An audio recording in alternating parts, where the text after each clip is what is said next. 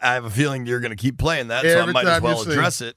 Um, my mom was watching my little one yesterday, and I guess they had the radio on at the house, or maybe Alexa was playing. You can listen to 1067 The Fan on Alexa. Just say, "Yo, Alexa, put on 1067 The Fan." Yeah. Um, or whatever Google device, whatever you have, you can listen to it on any of them. And my mom sent me a video of my little four year old girl telling me to stop singing. And the smartest girl in the world. let's hear it. Terrific. Unfortunately for Ainsley and Brian and the millions listening, I will not. Um, I wanted to talk to you. to nobody, man. B, you are. I, I always appreciate your perspective on things because it's usually different from from most. Um, you you usually see things different ways. So I, wanted to talk to you about this. Um, I saw some news today. Josh Harris is the uh, perceived frontrunner to buy the Commanders. Um, and I saw this news this morning, and it's not just Josh Harris. Uh, it's Harris Blitzer Sports and Entertainment. So it's Josh Harris and David Blitzer, um, and, and their their group that owns the Sixers, owns the New Jersey Devils. I found this interesting, B. Um, this is from Sports Business Journal this morning. 76ers and Devils co owners Josh Harris and David Blitzer completed an investment in Ripken Baseball and Cooperstown All Star Village. Harris and Blitzer confirmed a partnership with Cal Ripken and Bill Ripken to support and accelerate Ripken Baseball's vision of bringing big league experiences to young athletes by investing in systems, tech, and facilities. The more I hear about this dude, the more I like him. Sure. Let me finish. A key strategy and initiative for the platform will be to grow inclusion efforts across the properties by creating more baseball opportunities for young children. Ripken Baseball now encompasses five baseball facilities across the U.S., including four complexes that operate as the Ripken Experience. Yep. Surface level, I just love this as a as a business deal, right? Yeah. hmm And and my I only know about the Ripken thing up off 95 north of Baltimore in wherever that is, Bel Air, Havre de Grace, whatever you call that area. Of the grace. Um So you just said whatever the more I hear about this dude, the more I like him. Yep. I mean, I, I've hung around uh, Mark Ein a lot, and I'm sure I met this. I met him before, but just knowing how Mark is, and then knowing a little, and reading that article the other day, reading about his history, and Josh was right along that way the whole time. I- and it seemed like everything the dude touch works. He's what 50 years old, I think he is. And you just look at the success he's had thus far. He doesn't screw up a lot. You know, and was a person who went out and was able to utilize what he had and didn't have like a parent forcing him to do something. Let him go his own way. So And it worked for him. you sent that article the other day Mhm. um, that David Elfin wrote, and David Elfin was a long time uh, Commanders beat reporter, Redskins beat reporter, Covered whatever you me. want to call it. I mean, yeah, he covered you. He was Elfin was the top reporter for the Washington Times for a long time. I want to say. Um, I believe Elfin was pretty high up at PFWA, Pro Football Writers of America. Um, I don't know where that story came from or where it was published or anything, but I, I I don't know where it he was published Washington Times when he was writing for them or sent- whatever. No, I don't. He sent it out. So Elfin wrote a story. Mark Ein, who maybe like big time sports fans in the city know who that is, Mhm. Um, he owned the Washington Kastles, the baseball, the sorry, the tennis team. Before that, Venture Cap. Well, and he created Kastle Systems. Like Yeah. Mark Ein has made a fortune and built his business businesses up. Mhm. Um, we should see if we get Mark on the show. Yep. Why don't you text him? See if you make that happen. Mark Ein and Josh Harris grew up together. Um, they lived in kind of like the Chevy Chase Silver Spring border, like East West Highway, uh, Rock Creek Park, that area. Um, this article explained that they used to go to Candy Cane Park. put me on, on on on Front Street, like I don't have the number. I got the number. That's why I said, why don't you text him? I will. I assumed you had the number. You're Brian G.D. Mitchell. Um, if anybody's ever been to Candy Cane Park, I grew up going there playing hoops all the time. Um, and it's a what's cool about over there is it's like a pretty diverse area. Like the Chevy Chase side has some really nice homes, and then there's some apartments and stuff. It- it's all changed kind of now, but it, this wasn't like a rich kid area at all. It was just a regular kid area. Ein and Harris grow up there. I didn't realize this, but that article, I guess, did Ein go to BCC? Because that's BCC area. I think one of the two of them is a BCC alum. I think Harris ended up going to the field The school, field school. which is a fancy small private school. Um, but I, I found that really interesting. And then, so Harris is teaming up with Cal Ripken. So he's already moving south from Philadelphia because Cal's home base is in Baltimore. Um, and we know he's got the facility north of Baltimore. And then there was this article yesterday, or earlier this week, rather, in the Philadelphia Voice, which is the big independent newspaper for Philly, um, kind of examining what I have reported about Josh Harris as perhaps being the leader. Um, and we mentioned this briefly, B, but I, I want to circle back to it. Um, I, I'm going to read this from the Philadelphia Voice. HBSE, which is Harris Blitzer Sports and Entertainment, Mhm. HBSE has been prominently involved in a few different high level conversations on team ownership.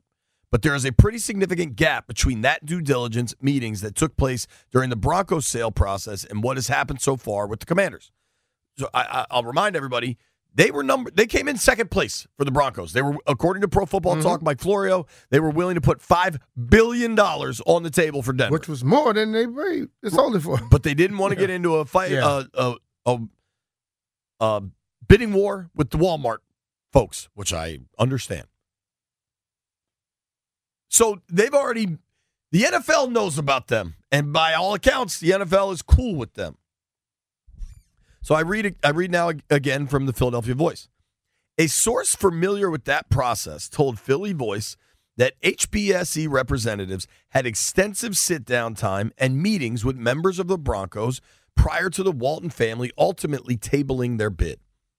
They toured Denver's facilities, met with a number important members of the organization, including then Broncos president Joe Ellis and members of the coaching staff. HBSE has collected a wealth of data on the commander's situation, but the line of dialogue has been nowhere close to the same, with some characterizing the contact as non existent. What do you hear there, B? The contact with The the lack of contact, I suppose. And and I can continue with the league you talking about? No, with the team. Like when when HBSE was bidding on the Broncos, they went out to Denver, they toured the stadium, they talked to the team president, they talked to members of the coaching staff. Now, this situation, apparently they've collected a wealth of data, but the line of dialogue has been nowhere close to the same.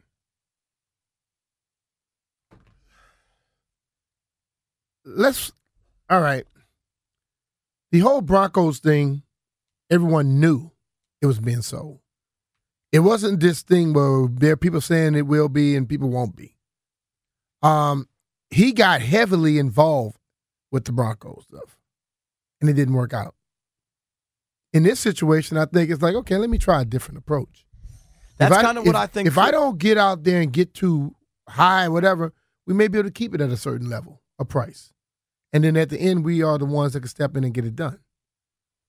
But I think one time you go out there and you you invest so much into it and it doesn't work, that makes you hesitate the next time. But I just think that being from the area, having success in different places, you know, having that business business savvy mind, it may be a good thing. Well, there's also this, and I'm reading again from the Philadelphia Voice. The process of the Broncos sale has partially informed the approach to a potential bid or purchase of the Commanders.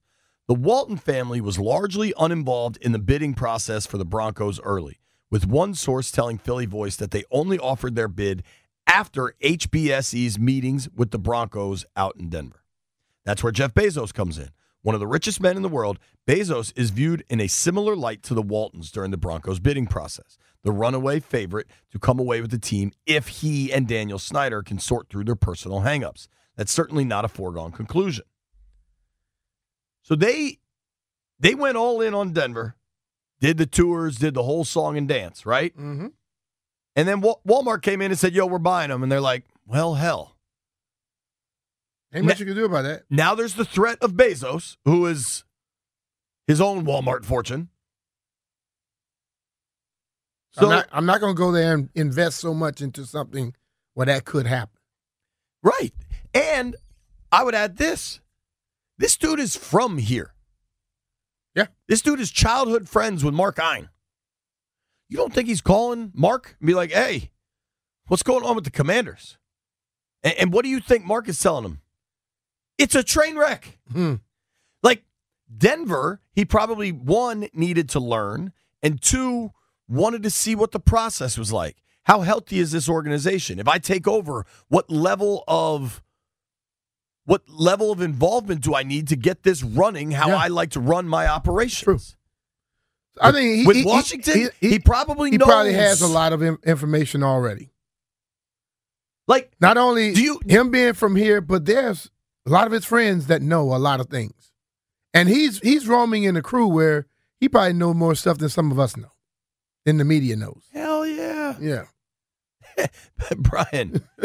hell yeah. yeah. So I don't view,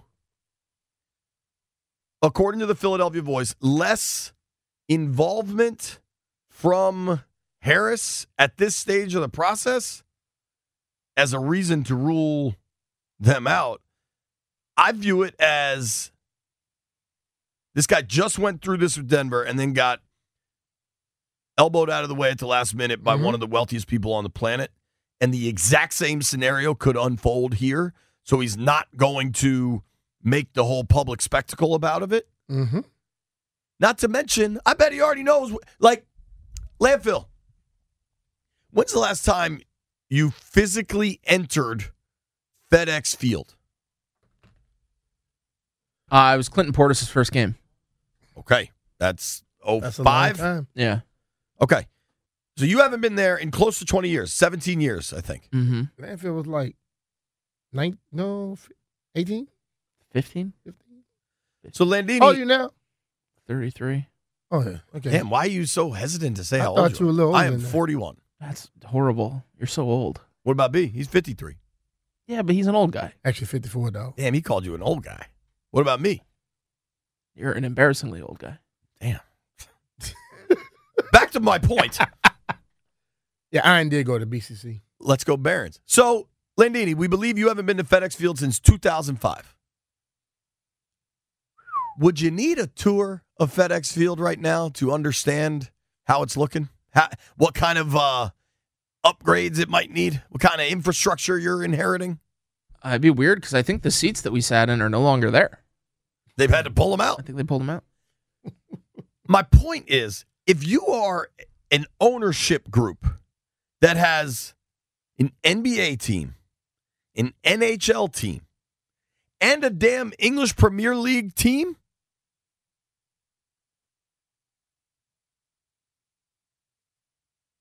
you don't need to gather much information on the commanders. Huh, you already know.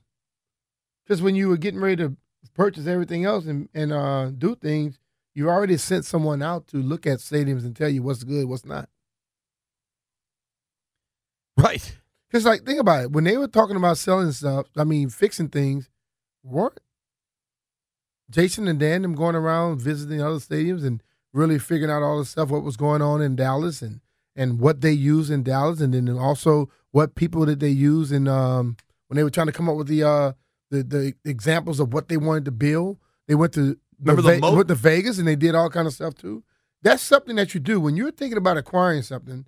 You don't have to wait to the end. You want to invest. You want to investigate now to know what you may have to come out of pocket with. I'll add this about Harris. I I don't know frankly anything about the New Jersey Devils.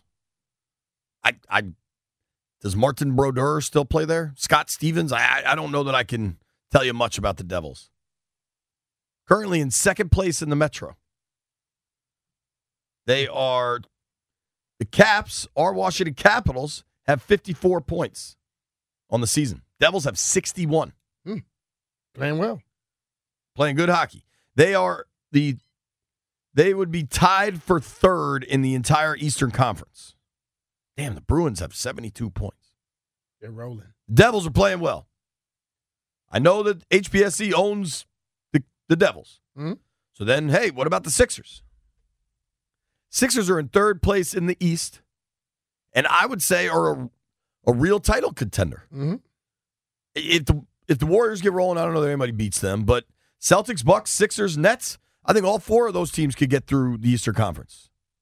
And and yes, it sucked to be a Sixers fan for a while with the trust the process nonsense and then Ben Simmons and everything else.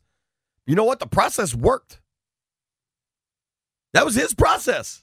That was his process that they trusted. It didn't work for the team that, that wanted it to work, though. Who? Ben Simmons? Simmons didn't, but the process of tearing them all the way oh, down yeah, yeah. to it rebuild. Because, like, the whole thing about it, what you have to do sometimes, you move somewhere, you move into a house, foundation is screwed up. You keep thinking you're going to just build on that f- screwed up foundation, but you keep noticing that you're finding cracks here, cracks there. You got to keep changing. Until you go change the foundation, nothing is going to work. And there are a lot of teams out there who keep thinking, oh, no, we're going to just rebuild. You can't rebuild when you don't already have something that good. and, and, I- and I, I want to add this. Whenever we talk kind of off air, who runs the NFL? What organizations are the most powerful? Dallas. Jerry is New on one side, but the, the old school, Rooneys and Maras. Yeah, yeah, Maras are too, but Wichita got some stuff up there now in New England. Jimmy Haslam got into the NFL as a minority investor in the Pittsburgh Steelers. Mhm. Then Jimmy Haslam's number came up. He got to buy the Browns. You know where David Tepper was a minority investor before he bought the Panthers? Landfill, you know, your hands up. Steelers. Landfill? Yes, with the Steelers. Guess who owns a little piece of the Pittsburgh Steelers? Josh, Josh. smart man. A lot of times, bro, it's just it's it's not necessarily what you have, it's who you know, and they will tell you. You got to have enough. They tell you what you need to do. Yeah, you got to have enough. you got to have enough, but then But it's, even it's also who you know. With the and, NFL, you can have you can have enough, and, they still won't let you in. And who who have you pissed off or who Yeah. does not want to deal with you? Yeah. I mean, if you think about it on some level, this ownership change might be happening just because of who you pissed off. True. Yeah. Life's funny that way. Right, you gotta be nice to folks. Do good, get good. Do dirt, get dirt. When we return, the one and only, truly, Jimmy Patsos will join the program. Talking whiz, talking college hoops. Who knows what else? Bars in Baltimore. Don't go anywhere. I've been talking for 30 seconds with my mic off. Um, I think we're trying to track down Mr. Jimmy Patsos. Producers are calling him. Hopefully that will work itself out here in a moment. Um, I just saw my man Pete Medhurst in the hallway. Maddie. Dude, nobody on the planet knows more college football than Medhurst. So he's wearing a, a I don't even know if it's Weber or Weber. I'm gonna go with Weber for talking sake. A Weber State University hoodie. Do you know where Weber State University is? Because I did not. I asked him. Nope. I always think it's in Montana for some reason. It's in Utah. Okay. Um, so then he told me that the Maryland, and I don't know if this is out, so let me be sure it's happening. I'm not trying to bust Medhurst if he's got a scoop here.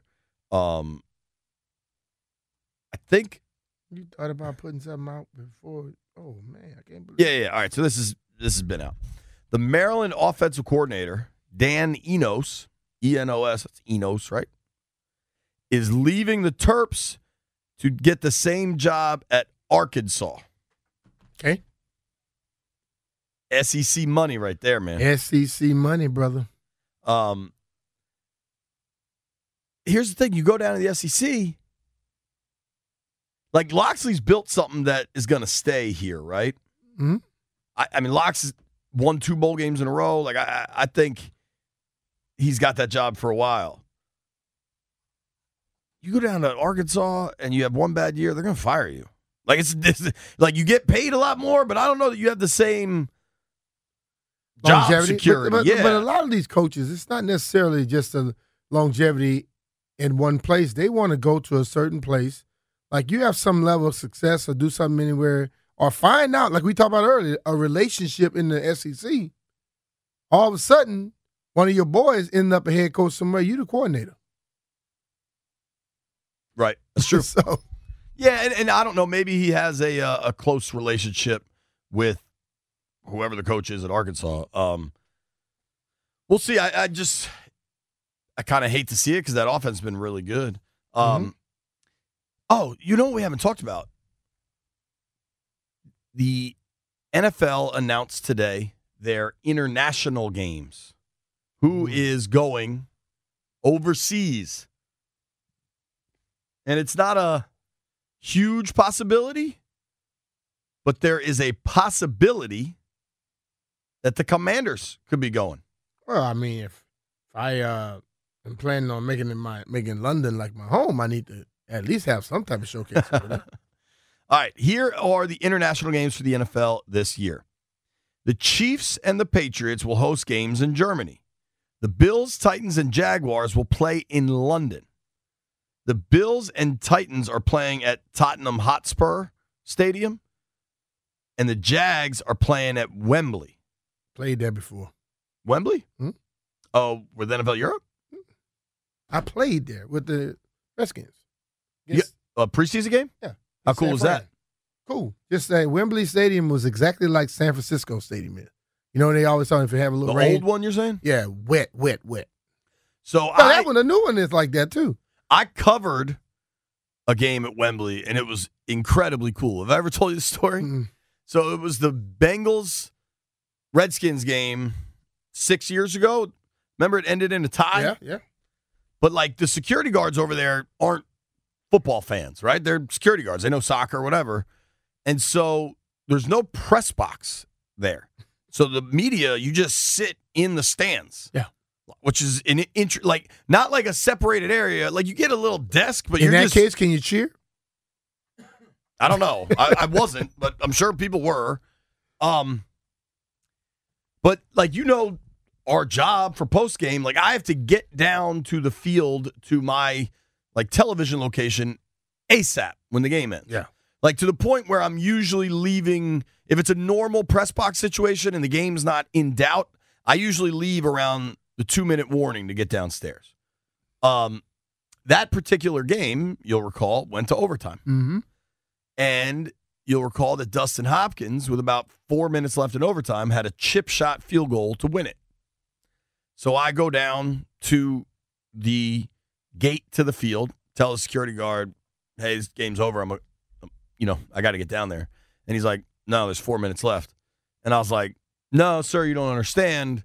He's going to make this field goal, and then the game's over."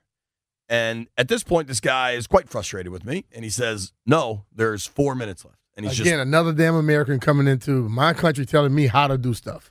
Correct. um, and I'm like, I'm like, dude, I got to get down there. This is my job. And he's like, this is my job, and there's four minutes left. so he just I point- remember that. he just points to some seats, and I sit in them. And sure enough, what does Hopkins do? He misses the GD kick, and the guy just looks at me as the Bengals offense runs back on the field, and the game just keeps playing. And I was like, "Damn it! I this guy is wrong, but is right now." And I look like such a bleep hole. Thought you guys would enjoy that story. Yeah. Um. Eventually, I got down on the field, and everything was fine. Uh, After the game was over. a- after when they tied. so international games this year: three in London, two in Germany. They're not doing Mexico, I believe, because they're renovating. Where in Germany? I I don't know. I, what do they call the Mexico Stadium? Azteca, Estadio Azteca. Stadio Azteca. They're renovating that joint. Um, I don't know in Germany. I want to say Frankfurt, but it could be Munich. Could Uh, be both. Yeah, I think they're doing one in each. What Okay. Berlin? Berlin's. So what did you do for NFL Europe? You went over there as like a Color tutor. Oh, I, was thought you were helping players and coaches. And No, stuff. no, no, no. I was I was going around just showing up on the Thursday or Sa- or Friday and talk to the teams and do the thing on Saturday and fly to another country. That sounds so dope. Did not. I left Germany, went to Amsterdam, and flew right back. They told me I, I, left on Tuesday They said you don't have to be there until Thursday, and I flew back to Germany because Amsterdam wasn't what I thought it was.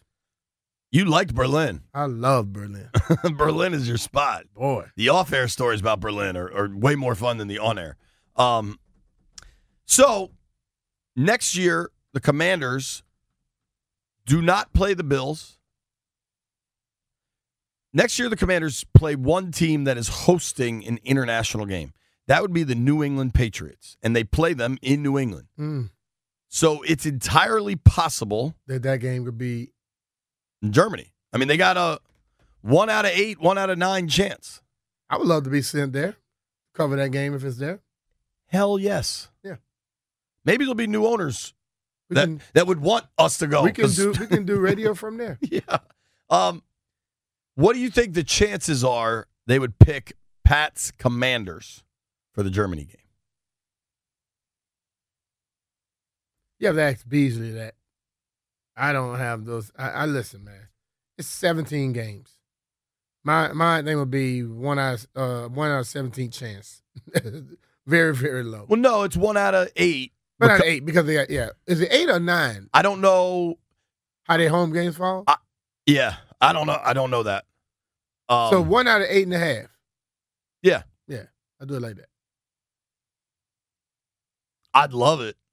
Is there anybody out there that's anti the international games? Uh, it's one out of nine. It looks like. Okay. I I like them because the thing about it on a Sunday when I'm working, I wake up, I have to get dressed, I drive to the stadium, we're in a meeting. If a game is at one, we don't see much of anything. But at least when they have these games over in Europe and all that, I get up and the game is on at nine o'clock, Yeah. nine thirty, whatever it is, and we get to watch a game.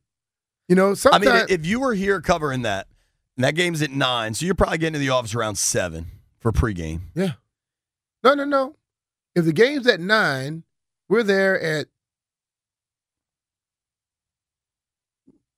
The show is gonna start at eight. Right. We're at six thirty.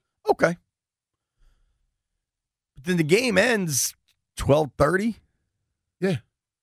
So you're at work till 1.30? You could play golf and then go watch the the afternoon game The game. starts at nine. It'll be over at twelve. It's- They three hours or less, and then you're done at four.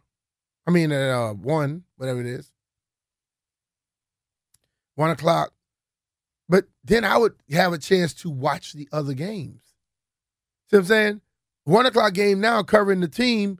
You miss all the other games because you do your show, you watch the game, then you do another So You miss part of the the afternoon games too. And if I drive home, I damn near miss the whole game. Then I only get the night game. I'm saying. Yeah. Not a, not a morning joint. So if they played in the morning one time, they give me a chance to probably check out most of the game. Speaking of morning joints, where'd Jeff go? So I would love it. I think most fans would love it. I think I mean it's way too early to talk schedule stuff, and Lord knows we're not going to do a mock schedule right now. Right think, now, we're not doing a mock schedule. Do you think the Commanders get more primetime games next year, or do you think the lame duckness of it all? I think if they were to continue winning, probably so. But then again, who, who do they play again? They got the AFC South or something like that? AFC East, East. so Dolphins, Pats. So I would think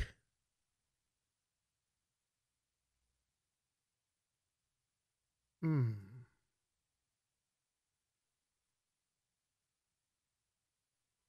Hmm. I don't know. I, I, I, I like I your mean, noises. If we get if we get a lot of primetime games, it's gonna be because of who we're playing. So listen, And you know, if it's late, they can always yeah, the if we're not playing well, they can flex you out of it. So the NFC East is six of the 17 games. Then you've got the Bears at FedEx Field. You've got the Bills at FedEx Field. You've got the Pats at FedEx Field. The Niners at FedEx Field. Okay, well, you said the Pats we won our game. If the Pats playing us at FedEx Field, No, it, I'm sorry. I, I misspoke. They got the Bills and the Dolphins at FedEx. Okay, In addition to the Niners, Bears, Cardinals. okay. On the road, two West Coast trips. Three. Hell, Seattle, two trips to the Meadowlands. Terrific. They play the Jets. Eagles, obviously, Pats, and the Pats have a game in Munich or Frankfurt. I've never been to Frankfurt. I've been to Munich. I'd Been love to go to either. Dallas, Atlanta, Rams, Broncos.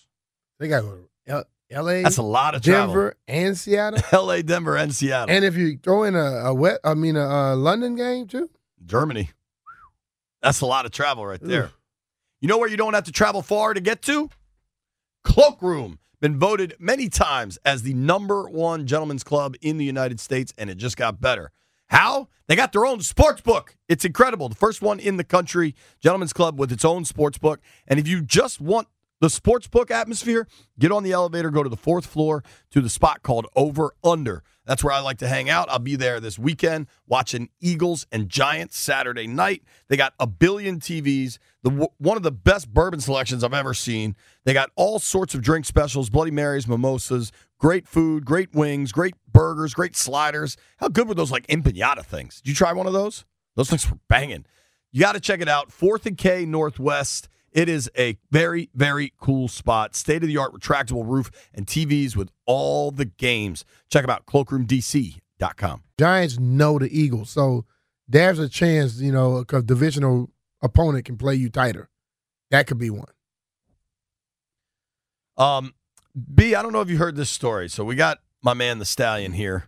Um, yeah, I think if the Jags pull it off, would certainly be the biggest upset. I don't think they will. Hey, Ryan, how you doing, pal? I'm doing well, guys. How are you? Good. Um, two stories I wanted Stallion to share with you, Brian. Only one of them I think you can share on the air. Um, Stallion, tell B Mitch what you offered me this morning. Oh, Actually, don't. yeah. Um, but Stallion, landfill, Stallion came to over under last weekend for the grand opening and had a good time. I'll Fun add time. this about my guy Ryan. He was well dressed, well behaved, and generally in in a good addition to the party. Thank you. And you know what? I actually, I had, I mean, first off, I'm actually kind of surprised that you guys didn't think I'm like that.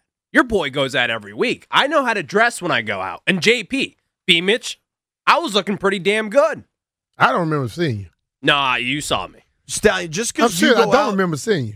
Mm. Stallion, just because I you go out you. with your moron friends to a basement bar in Fairfax does not mean that I thought you were going to be adding to a cool party at a rooftop scene in in DC. I think I was the snazziest one there. Well, I- that's not- my polo, my khakis, my Nike shoes, I was dressed down, you know what? Whatever they call it. I was looking like a 10. And you asked me, you're like, well, how do you think you were looking? I was like, I'm thinking I'm looking like a 10 right now. I was dressed down, you know, whatever they call it. Ten? Okay, okay. some On a know, scale of one to what? sometimes 1 to 10. Stallion, sometimes just take a compliment. I said you look pretty good, and you're like, "Yeah, you're damn right, I did. I had khakis on." well, like, I just mean, that's up. a backhanded compliment. You're like, you actually look pretty good. Like I was supposed to look crappy. You know Tell- they do. All right, No. So, Brian, you and I both indulged a little bit. Our our buddy Jason Perkins was was buying us shots of Pappy, drinks of Pappy Van Winkle. Mhm. Pappy Van Winkle's a very high end, high Yeah, end. yeah, we. It's about the highest end bourbon you can get. think it ended up being two bottles. Okay, so we're all drinking Pappy, and Stallion tells me this story later, um, earlier this week. Mhm. Uh, how did your interaction with Jason go? So my interaction with Jason went great. He took me down to the restaurant area. He was giving us a nice tour of the whole facility. It was great. Really cool restaurant, really cool vibe. He brought us down to kind of like a little speakeasy bar, which is down in their basement. Mhm. Very nice. A lot of very intelligent people there. It was not my space. You're right. Go ahead. And so, and so what he did was he bought us all drinks again, and, and this time he handed me a glass of bourbon. I, I believe it's bourbon, and I, he just hands me it. My mm, obvious instinct, now he told you, "Hey, this is pretty high end, right?" not at this time.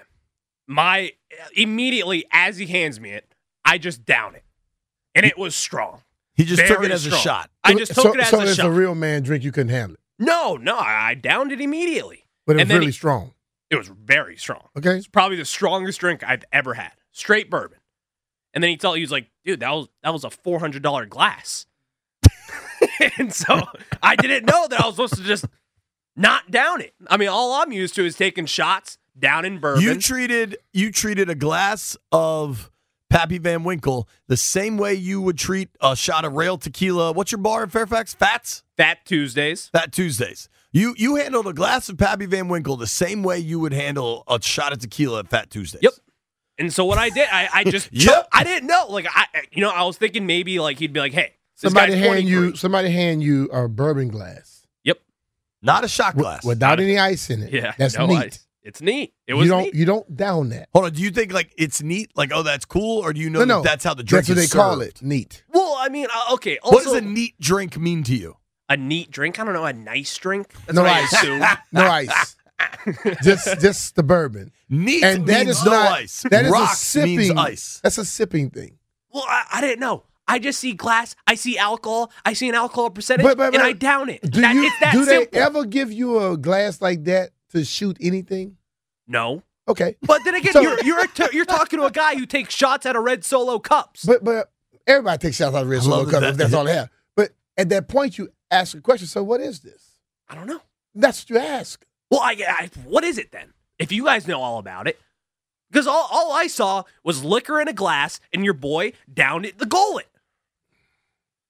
Down the gullet with Pappy Van Winkle. So, Good I- stuff, man. if I may make Did- a- did you get a second one? Did not. Uh-huh, I was not see? offered a See, second one. I had about four of them, and I didn't down any of them. I sipped them. Well, I, I mean, it's just you know, not everyone can hang with me when drinking alcohol. Bro, Ah, please. I got a lot of practice. so I, I have a theory here. Um, He's a damn fool. Is what he you is. treat the four hundred dollar glass of some of the finest bourbon in the world the same you would dollar tequila night at Fat Tuesdays. Probably. Yep. I disrespected it.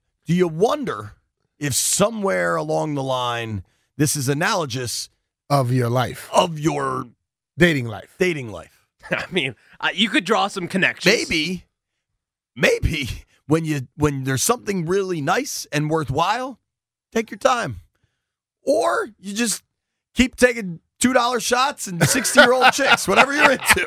I mean, I will say the four hundred dollar glass of bourbon was awesome. It gave me like a spot. Like it, it was just. It made me warm.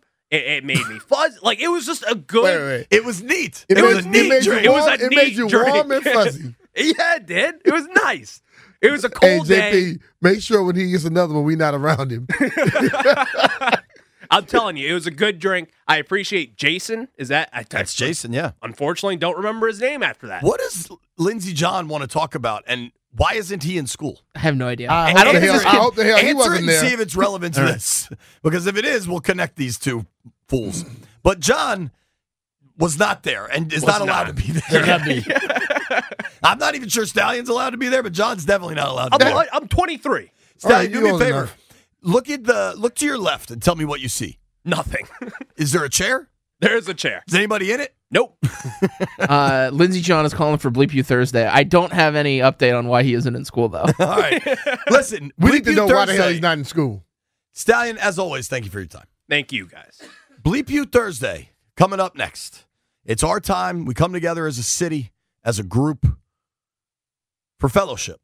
We tell the world who and what we're mad at. Also, I need to let everybody know about the proposition I have made for the CBSO to join Ryan the Stallion's podcast because that'll be wild. Phone lines are open 800 636 1067. 800 636 1067. It's time for Bleep You Thursday.